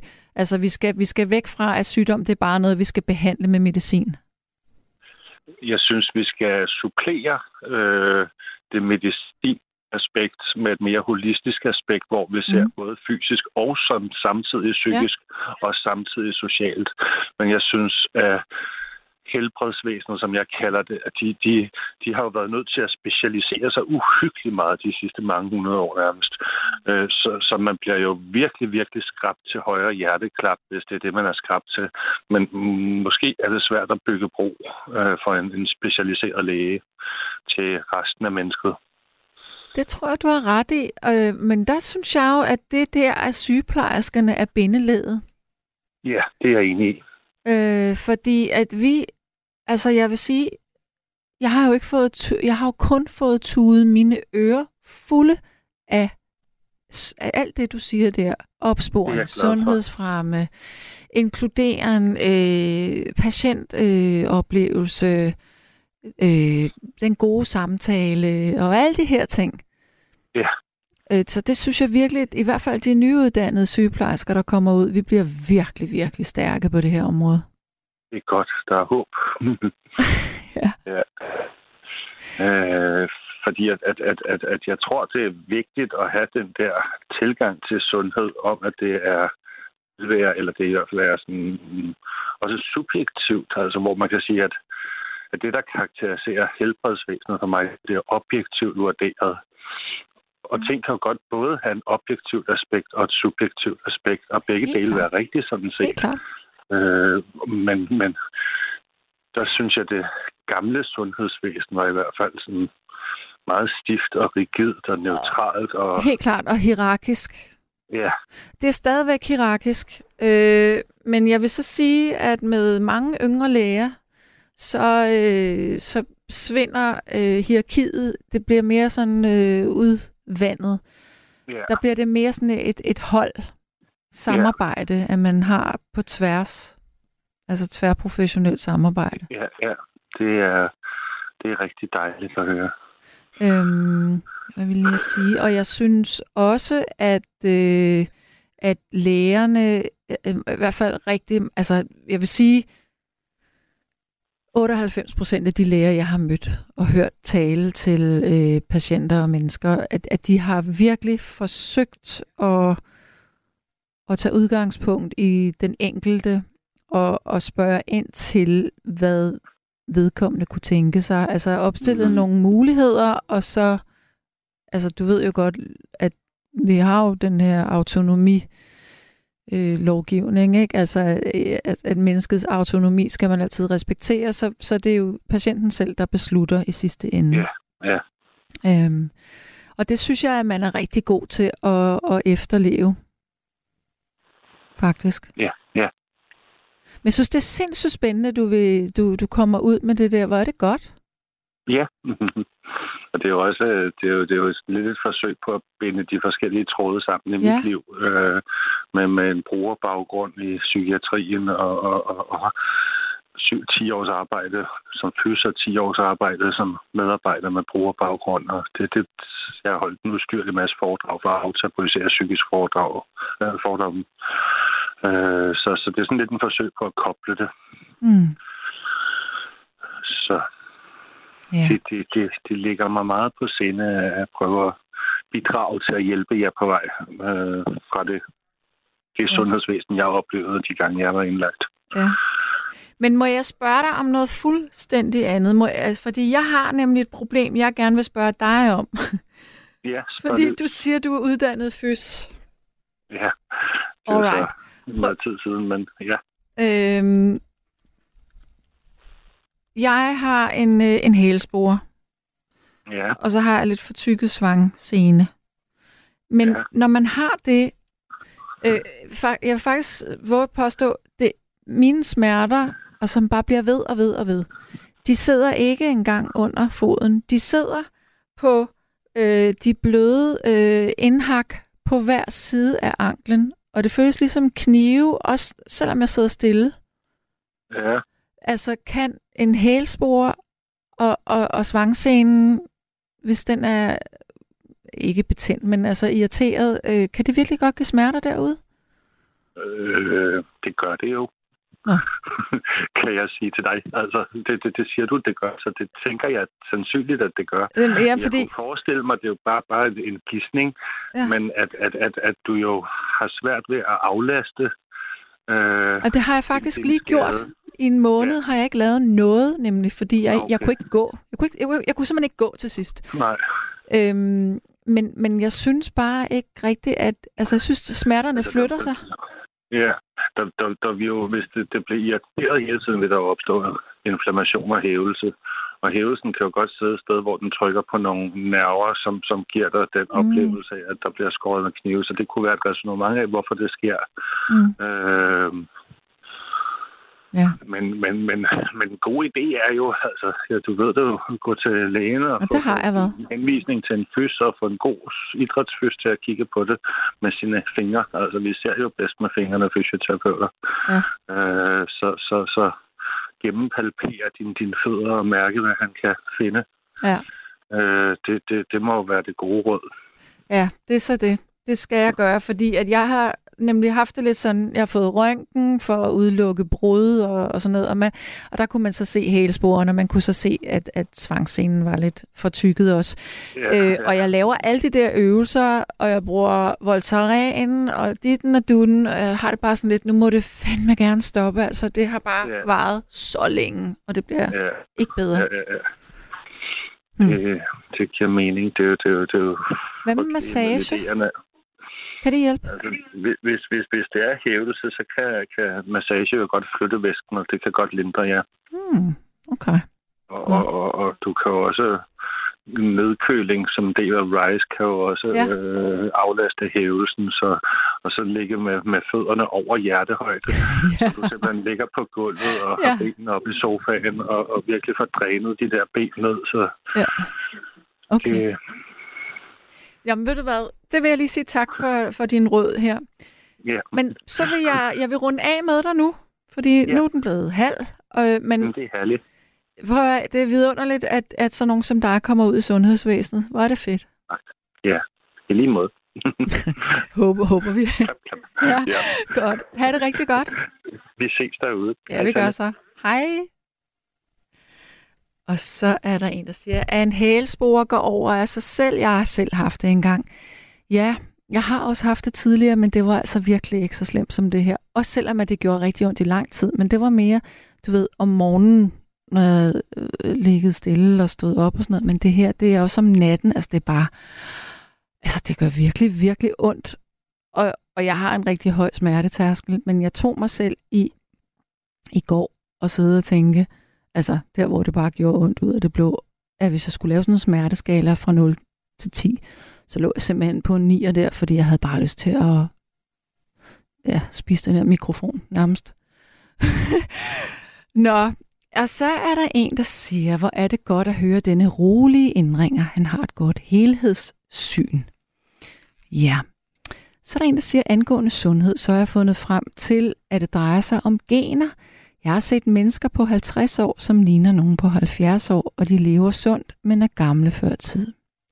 Ja, det er det også, men det er også... Øh, Altså det, det, det kommer an på, hvordan man definerer at være sund. Om man har været meget i solen, eller røget cigaretter.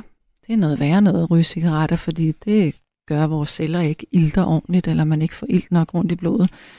Øhm, ja, der er mange muligheder. Nej, okay. Øh, der er en sms her, og den siger, jeg er født blandt hekse i familien. Der går mange generationer tilbage. Jeg har din bog, du kalder Heks, som rimer på sex. Din bog er useriøs og mainstream. Og igen går der sande sygeplejerske i den nu. Fortæl om dine evner ud i heksekraft og vølver. Okay. Prøv at høre. Hvis jeg øh, gerne vil sælge bøger, så er jeg jo nødt til at tale til kvinder, som ikke kun interesserer sig for, eller ved noget om de her ting. Så hvis man gerne vil sælge bøger og kunne leve af at være forfatter i dag, øh, så må man også være en lille smule øh, klog, når man vælger sine emner. Øh, og så i forhold til det her med, at der går sygepleje i den nu, det er da klart, der gør det. Vi har en indringer, som øh, skal til eksamen i sundhedsfremme. Så det er jo ikke mærkeligt. Godt, og at jeg skal fortælle om mine evner ud i heksekraft og vølver? Nej, det synes jeg er en privat sag. Og ellers så kan man jo læse min bog. Der har du fået svarene. Godt. Så er der en, der siger, skal du se VM for kvinder på mandag i fodbold? Jeg skal i hvert fald se det. Mm, nej, det tror jeg ikke, jeg skal. Ina siger, laserbehandling og fodøvelser vil være godt mod hælsporer. Så er der en, der spørger, hvad skal jeg gøre ved natlige benkramper? Har fået tre forskellige piller på recept, men de virker desværre ikke. Nu ved jeg jo ikke, hvad det er for nogle øh, piller, du har fået.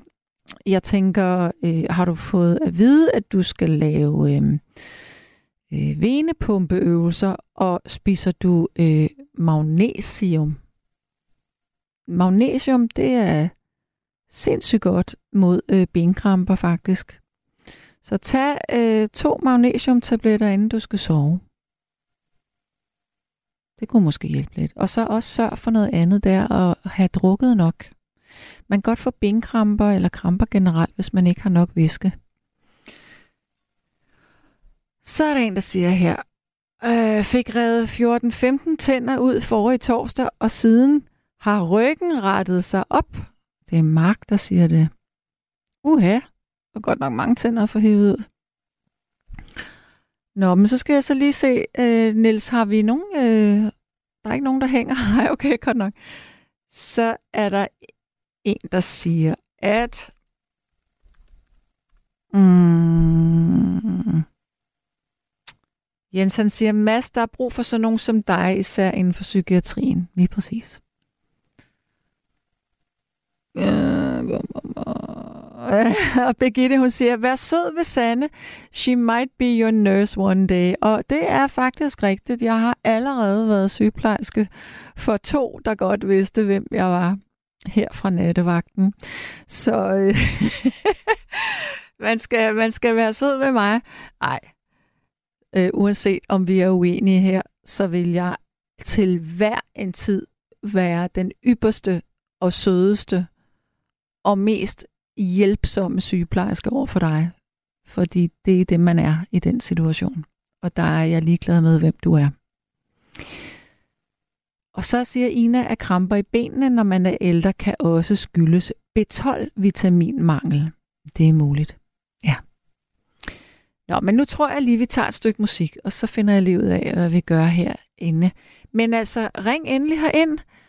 Øh, nummeret det er 72 30 44 44. Lytter sms'en er stadigvæk 1424. Men altså, øh, mikrofonen er åben, natten er din, og emnet er frit. Så bare giv mig et kald. Værsgo.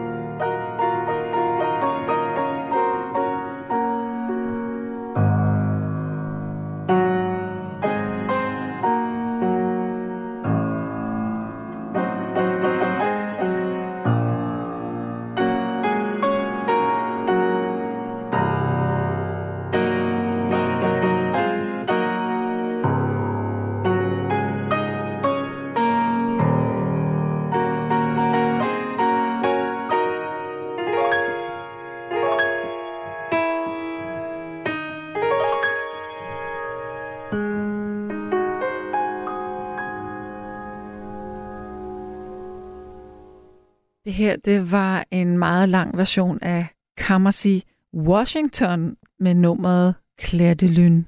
Altså ikke øh, ligesom den originale Debussy med, øh, ja, med Debussy. Godt. Øh, vi skal have en god gammel kending.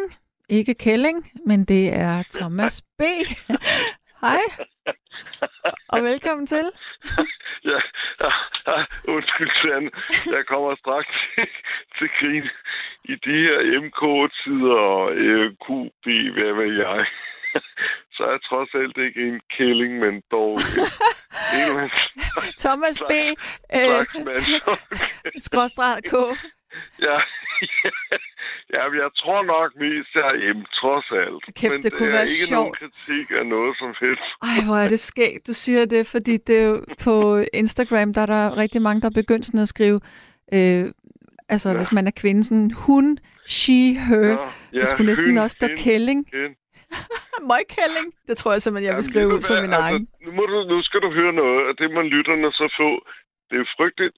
Altså, jeg har faktisk et udtryk, når jeg synes, at en kvinde er rigtig smukt, og så siger jeg, og jeg kommer så lige til at tænke på Kim Larsen.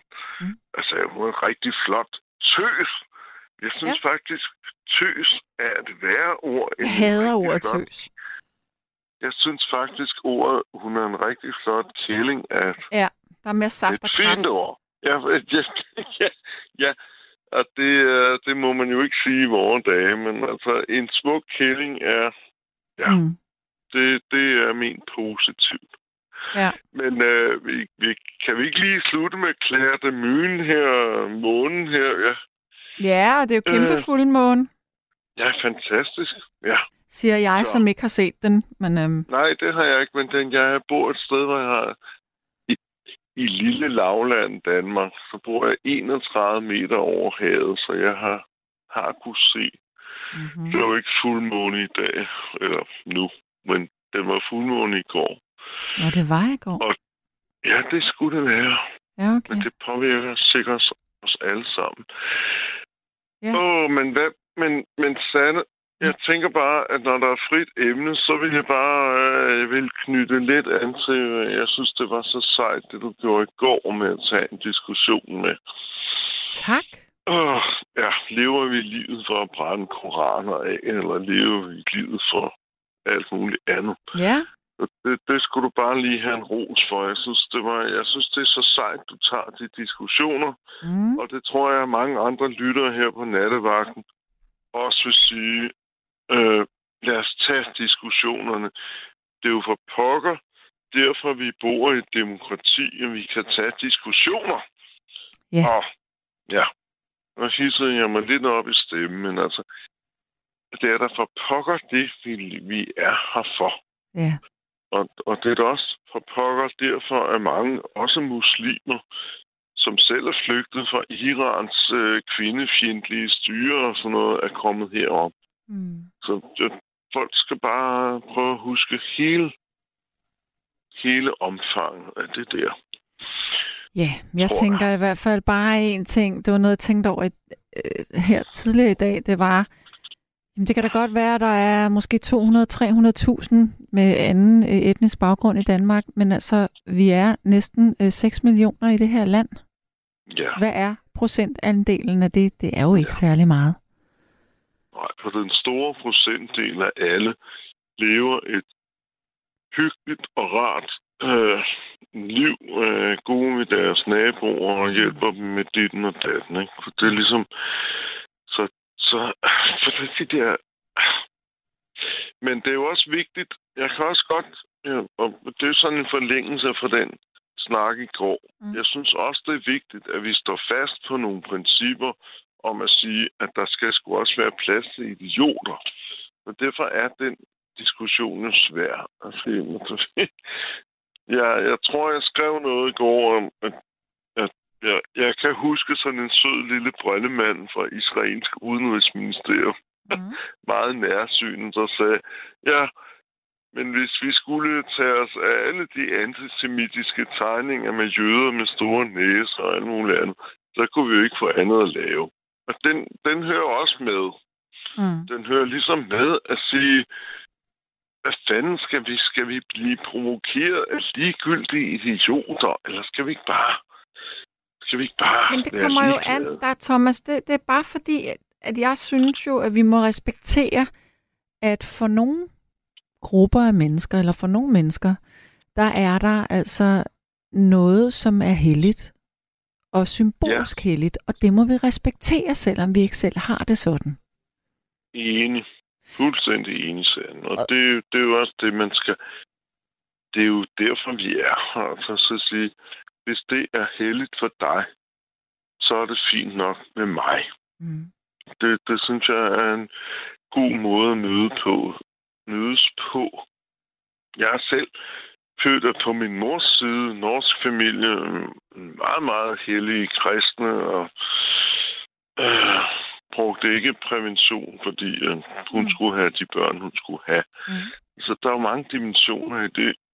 Så der er jo ikke nogen forskel på den måde. Øhm, ja, hvad vil jeg sige med det? Jeg vil bare sige, mød alle med åbent sind. Er det ikke, er det ikke, er det ikke altid godt at sige? Jo, det er det. Man skal jo ikke være fanatisk.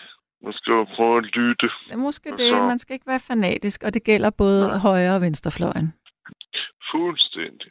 Der er ikke noget højre venstre her på den måde. Mm-hmm. Øh, Ja. Og det har jeg også. Jeg har kaldt mig borgerlig socialist i mange år. Fordi jeg, jeg er borgerlig med hensyn til menneskerettighederne, og jeg er socialist med hensyn til, at, at folk skal sgu ikke have det for dårligt. Og ja, jeg vil lade mig prøve at lave en, en kobling, når nu medierne med god grund, med god grund, Sand, Mm. øh, fokuserer på søde Jakob Ellemann, han er der ikke. Man kan da, kan da ikke have noget mod den rare mand. Og han må fokusere på hans stressproblem og siger, jamen stress, det er sgu en reel sygdom. Jeg synes, det er så fantastisk, at han er åben omkring det. For der er så Netop. mange mennesker, der har det. Netop. Og det er jo også godt, at en mand kan have det sådan. Så ikke? fint. Ja. Ja, jeg har mine egne krigsnerver, og det skal vi ikke ind på her. Men jeg synes, det er fint, at man kan tale om det, og Ja. men, men øh, måske også forlænge det med at sige, at der er sgu mange former for øh, problemer, som folk har. Og, og på den måde er det måske, det tror jeg da også, Jacob Ellemann øh, kan give mig ret i, at, at andre mennesker, der ikke er så kendte som ham, soldater, veteraner, øh, arbejdsløse folk, der er blevet smidt ud af sit hjem på grund af alle mulige dårlige ting, at de bliver stresset. Mm. Og der bruger vi ordet stresset af at blive smidt ud af systemet og sige, du skal bare møde op her om tre uger, og så skal du et eller andet. Ikke? Bum, bum, bum. Det gør man jo ikke, når man er privilegeret, som Jacob Ellemann er. Man er privilegeret, fordi han er valgt politiker, og han kan, kan søge en stressmelding øh, i forhold til Christiansborg. Men der er altså enormt mange andre mennesker, som er stresset på den rigtige måde.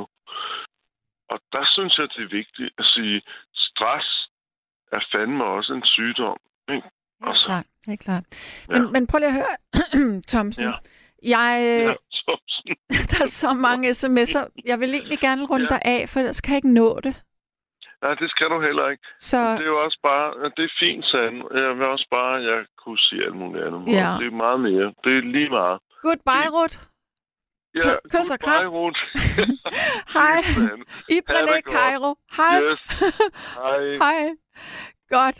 Øh, der er en, der siger, jeg ser to fuldmåner. Jeg må hellere gå i seng. Det eneste, jeg er fanatisk imod, er fanatisme. Ja. Så er der Molly, hun siger, hellere såres af sandheden end glædes af løgnen. Og Ina siger i Gottlieb, eller øh, hej Gottlieb, i Frankrig blander man de ifølge en ny lov ikke religion og politik sammen, og nogle få psykopater skal sgu ikke ødelægge freden for mange andre. Så er der en, der siger, jeg vil ikke bombes i metroen i terrorangreb, fordi idioter brænder koraner af. Nej. Herværk mod religiøse symboler skulle forbydes. Det krænker ikke ytringsfriheden. Man kan tale, skrive, male osv., siger Jens. Og så er der et her. Det var nemlig også den, jeg virkelig gerne ville frem. Den er for Line. Hun siger, er mod benkramper. Her er midlet magnesiumpiller plus køb en almindelig sæbe, altså et stykke almindelig sæbe, og læg det under lanet ved fødderne. Der er magnesium i sæbe, og jeg har aldrig mere benkramper. Det er fuldstændig fantastisk. Ej, det lyder da helt vildt. Det er spændende. Gud, hvor spændende. Ja. Så siger en, de danske fodboldkvinder skal møde Australien i Sydney, og jeg glæder mig kanon til at se den kamp og alle de 100.000 mennesker, som sikkert møder op til kampen. Jamen, det kunne da godt være, at jeg skulle se den forresten. Jeg skal ikke arbejde den aften. Så er der en, og det er stadigvæk dig, der synes, at min øh, heksbog den er dårlig.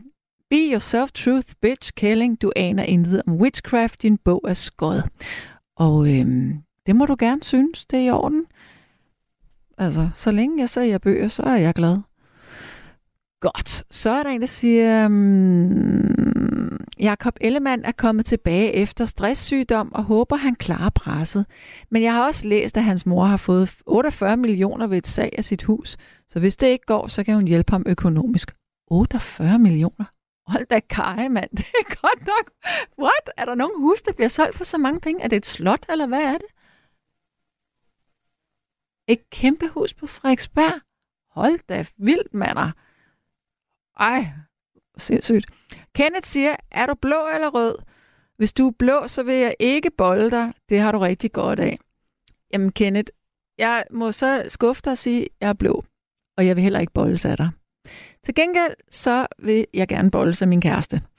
Men nu vil jeg runde det her program af. og så vil jeg sige tusind tak for at ringe ind. Tusind tak for at skrive. Tusind tak for at lytte med på det her program. Stadigvæk. Og kære mor, jeg håber ikke, at du lige havde tændt for radioen her. Men altså, der er jo en grund til, at børn de bliver født. Ja. Aller sidste sms. Hvad kunne det måtte være? Den skal fandme være hurtig. Ah. Anita er fra den gamle skole, hvor kvinder fik deres hår tuperet. Det var en god skole. Det var en god tid. Det var noget fedt hår. Kan I nu have det rigtig godt? Nu lukker jeg altså mikrofonen her. Tak for i nat. Og der er fire sekunder tilbage. Du har lyttet til en podcast fra Radio 4. Find flere episoder i vores app, eller der, hvor du lytter til podcast.